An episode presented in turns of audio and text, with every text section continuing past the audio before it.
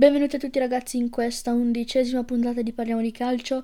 Oggi andremo a vedere i 25 peggiori acquisti della storia della Serie A, ma prima di iniziare con la puntata vi ricordo che qui sotto in descrizione potete trovare il mio link della page Instagram dove potete trovare vari giochi, giochi eccetera.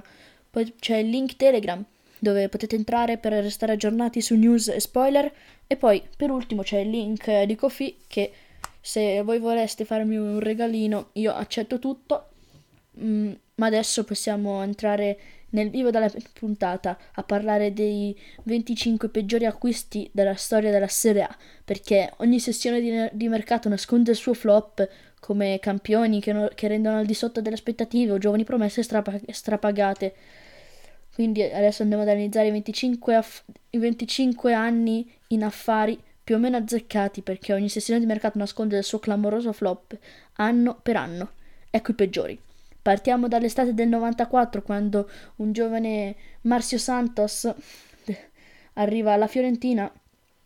La sua richiesta al momento della firma del contratto era di, di conoscere Sharon Stone, eh, ma il preside Viole dice segna 7 gol e te la pre- presento, lui ne fece solo 4, di cui due addirittura autoreti, quindi niente Sharon Stone per lui. Secondo, passiamo all'estate del 95, quando all'Inter arrivarono due giovani argentini con i fari tutti, appunt- tutti puntati su quel promettente attaccante che doveva assicurare tanti gol. Quell'attaccante era Sebastian Rambert Così alla presentazione lo sconosciuto Javier Zanetti passò quasi inosservato perché di questi due ragazzi tutti volevano vedere solamente Rambert, ma poi solo uno di, divenne campione d'Europa. E tutti, sapete tutti di chi stiamo parlando. Terzo anno, siamo nell'estate del 96, quando il Milan nel, eh, acquista Christophe Dugarry. Nella stagione precedente il Bordeaux ha eliminato il Milan dalla Coppa UEFA, mettendo in mostra le sue stelle.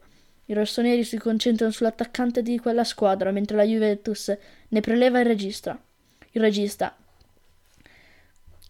Zinedine Zidane. Chissà come sarebbe cambiata la storia se ci fosse stato una, se gli acquisti si fossero invertiti. Poi restiamo al Milan. l'anno dopo, però, nell'estate del 97, quando il Milan compra Prati- Patrick Clivert e Andrea Sanderson. Scottato dal, dal flop Dugarry, il Milan ci riprova, questa volta con ben due centravanti. Nuovo doppio flop per i rossoneri. Passiamo al sesto giocatore nell'estate del 98 quando la Lazio compra Ivan della Pena. Al Barcellona era quello che lanciava in porta Ronaldo con le sue palle millimetriche, pagato 30 miliardi di lire, 6 all'anno a lui per fare tanta tanta panchina. Ora troviamo il primo portiere con eh, nell'estate de, del 99 quando la Juve compra Edwin van der Sar Salutato Peruzzi, la Juve riparte dal portiere olandese che con l'Ajax si è dimostrato tra i migliori al mondo. I tifosi bianconeri però ricordano le sue incertezze che di fatto regalarono lo, lo scudetto alla Roma di Capello. Poi arriviamo agli anni 2000 con l'Inter che compra Vampeta, consigliato da Ronaldo il Fenomeno, approvato da Lippi, che pensa di affidargli la regia in campo, però è troppo lento per la Serie A e viene dirottato al Paris Saint-Germain dopo nemmeno 10 presenze.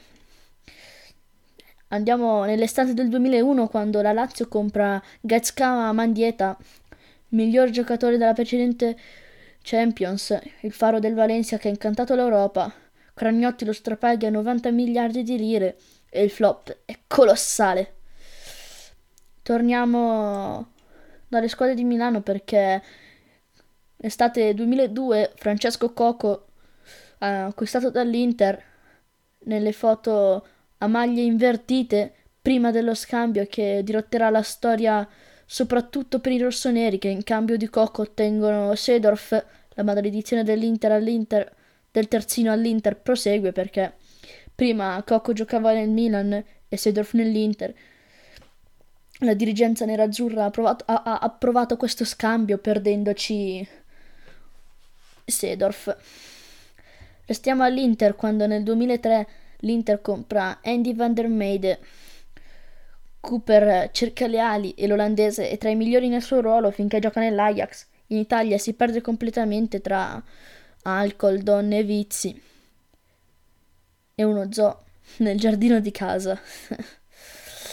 Poi siamo alla Roma quando nel 2004 compra Mido, si presenta affermandosi di essere, affermando di essere più, più forte dell'amico Zlatan Ibrahimovic, compagno di risse all'Ajax in campo, smentirà clamorosamente le sue parole. Torniamo al Milan con l'acquisto de, nel 2000, nell'estate del 2005 con Johan Vogel nel PSV da avversario si fa notare dai rossoneri che lo scelgono per rafforzare il centrocampo. Ancelotti però è il primo a rendersi conto che lo svizzero non è all'altezza. Sempre parlando di Milan, c'è Riccardo Oliveira nell'estate del 2006, arriva da capocannoniere della Liga, insomma, una certezza, chiamato a sostituire un qualsiasi giocatore come Shevchenko, conosciuto da nessuno, ne, erediter- ne erediterà la 7 ma verrà ricordato solo come un bidone colossale. Passiamo all'estate del 2007, quando l'Atalanta compra Costigna. Non solo Big, tra i club protagonisti dei peggiori affari della storia, a Bergamo giocherà appena 50 minuti contro il Parma, guadagnando quindi 42.000 euro al minuto. In, torniamo dai nerazzurri con l'estate del 2008, quando l'Inter si aggiudica Riccardo Quaresma, costosissimo desiderio estivo del nuovo allenatore José Mourinho. Moratti lo strapaga per accontentare lo Special One, tante trivele e poco più. Arriviamo alla Juventus quando nell'estate del 2009 compra Diego, doveva essere il, capo, il campione su cui ricostruire la Juventus, ma dopo la doppietta alla Roma, con cui si presenta ai suoi tifosi, si rivela inadeguato, salutato senza rimpianti sempre eh, passando dalla Juve quando nell'estate del 2010 compra Jorge Martinez tra i protagonisti della stagione precedente con il Cesena viene pagato 12 milioni e la sua vicenda si trascina per sei anni con i bianconeri che lo cedono più volte in prestito nella speranza di rivalutarlo, ma il Malak che aveva fatto ammattire anche Mourinho non si rivedrà mai più. Quindi dunque all'estate del 2011 quando all'Inter arriva Diego Forlan, un campione vero di cui a Milano però si vede solo il fantasma, appena due gol in 18 partite e da lui ci si aspettava molto di più. Sempre eh, dalla Juve però nell'estate del 2012 arriva Niklas Bentner, arriva a Torino sovrappeso con Antonio Conte che lo inquadra subito infatti gli concede pochissimi minuti, festeggia lo scudetto soltanto da spettatore. Arriviamo al 2013 quando Mario Gomez approda alla Fiorentina. I tifosi viola pregustano il grande colpo, ma il centravanti tedesco che arriva al Franchi per soli 15 milioni perde la confidenza con il gol. Complice un grave infortunio e l'affarone diventa presto un altro flop. Arriviamo alla Roma quando nel 2014 comprano Juan Emanuele Iturbe, il più desiderato in quella sessione di mercato, visto i numeri messi in mostra con la maglia del Verona. La spuntano i gialli rossi, muovendosi prima di tutti con oltre 25 milioni di euro sul piatto, ma quelli turbe poi si è rivelato anche lui un altro bi- bidone, ma uno dei più grandi bidoni della storia de- nerazzurra. Arriva nel 2015 quando ad approdare a Milano c'è Goffrey Kondogbia, derby di mercato con il Milan per eh, il centrocampista francese, vinto grazie a un blitz notturno da quasi 40 milioni di euro. Dopo due stagioni ben al di sotto delle aspettative, arriva il divorzio e il giocatore se ne va a Siviglia. Un altro forse bidone clamoroso dell'Inter nell'estate del 2016 con la Normandia numero 96, Gabi Gol, Gabriel Barbosa. fresco vincitore delle Olimpiadi di Rio con la medaglia d'oro. È il grande colpo con cui Suning si vuole presentare ai tifosi interisti. Impossibile arrivare al suo gemello Gabriel Jesus e così vengono sborsati 30 milioni per lui, o meglio, buttati. Arriviamo dunque al penultimo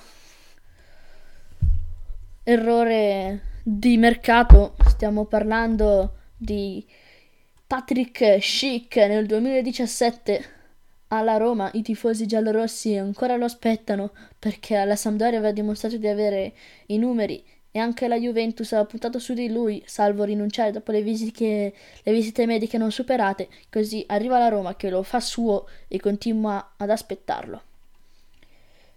Estate 2018 quando la Roma arriva Javier Pastore al PSG è diventato un campione ma dopo le ottime po- cose fatte vedere al Palermo da giovanissimo Tecnicamente non si discute, ma la difficoltà di inquadrarlo tecnicamente lo rende un costoso accessorio, almeno per ora.